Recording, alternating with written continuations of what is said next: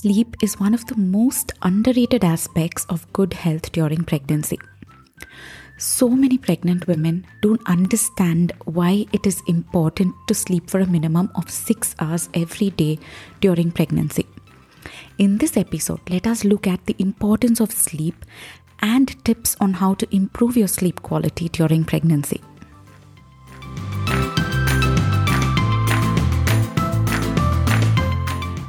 Hello and welcome to the Babypedia podcast with me, Saranya.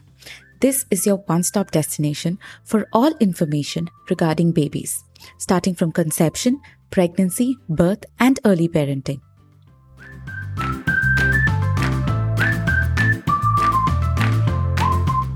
Just like eating healthy food, or moving around and exercising, or connecting with your baby or getting the right information during pregnancy can play an important role in determining your health and your baby's health.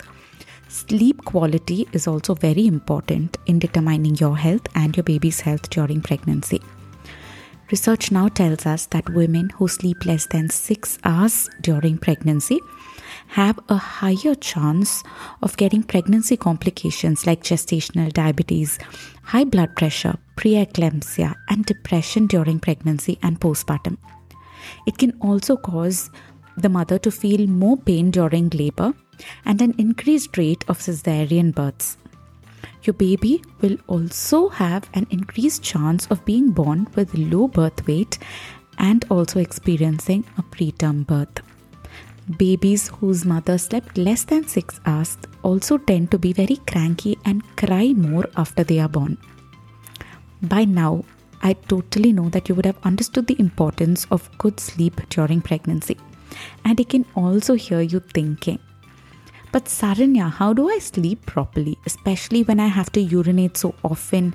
I experience leg cramps during the night, I have backache, I have heartburn, etc., etc., etc. The list is never ending to the list of discomforts that we experience when we sleep during pregnancy, right? I know. So let me continue to give you some tips that will help you improve the quality and length of your sleep during pregnancy. The first one would be use as many pillows as you need to make yourself comfortable.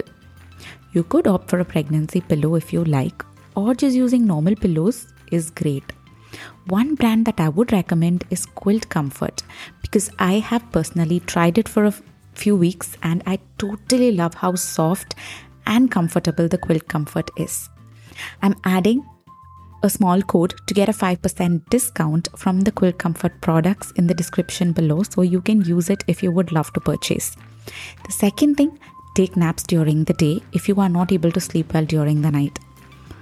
It, the whole quality of sleep is considered over a 24 hour cycle and not just that night. So, in case you feel like I've slept only, you know, very less during the night, I'm still feeling very tired, please go ahead and try to take good naps during the day. That's perfectly okay avoid liquids you know 3 hours before you go to bed to ensure that you are not having the urge to urinate often. You know just drink minimal during your dinner time and when you're feeling thirsty.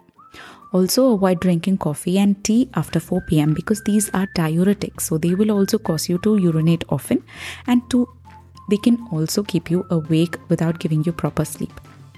Avoid spicy and hard to digest food at night, especially 3 hours before you go to bed, so that you reduce your chances of experiencing heartburn.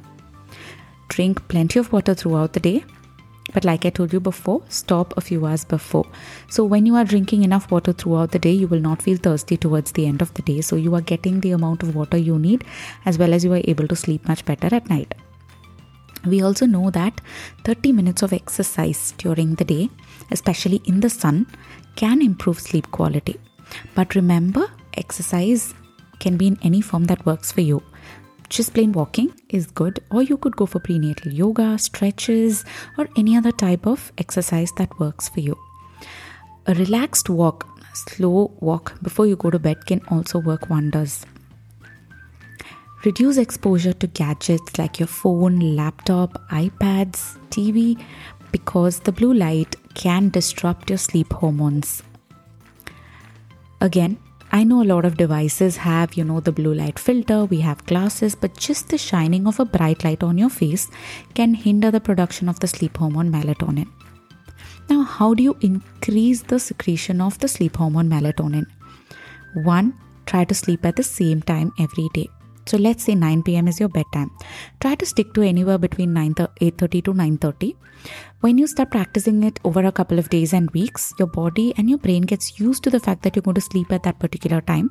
So the secretion of the sleep hormone will kickstart at least 1 hour before you go to bed. So once you hit the bed, you're able to sleep faster and much more deeper. The second thing is sleep in a pitch dark room. When you sleep in a pitch dark room, what happens is the sec- secretion of melatonin is continuous throughout the night so it helps you to sleep much better.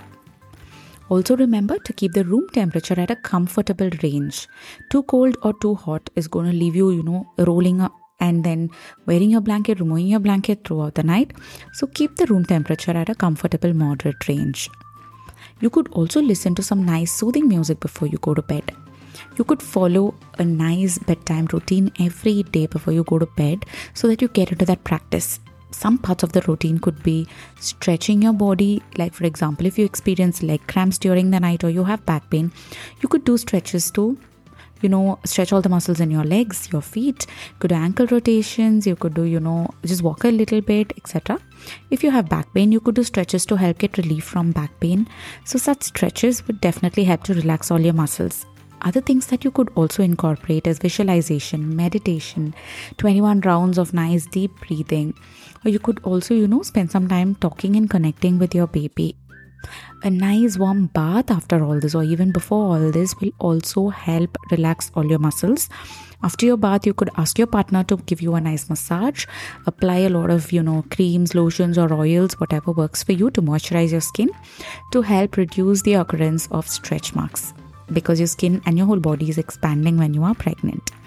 Now, when you have such a ritual, you know, you go take a bath and then you come have get a nice massage you're applying a lot of lotions and then you're doing some stretches visualization deep breathing connecting with your baby and you're listening to some soothing music or you're listening to an audio of you know um, passive relaxation that is relaxing your whole body before you go to bed or you're listening to some nice positive affirmations all this will help relax your body and your mind and prepare you to sleep.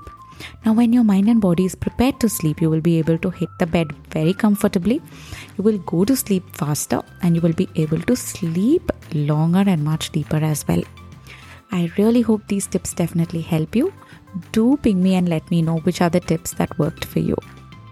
If you found this episode useful, don't forget to like and hit the follow button to show me your love. And also, don't forget to give me a five star rating if you really like the whole Babypedia podcast.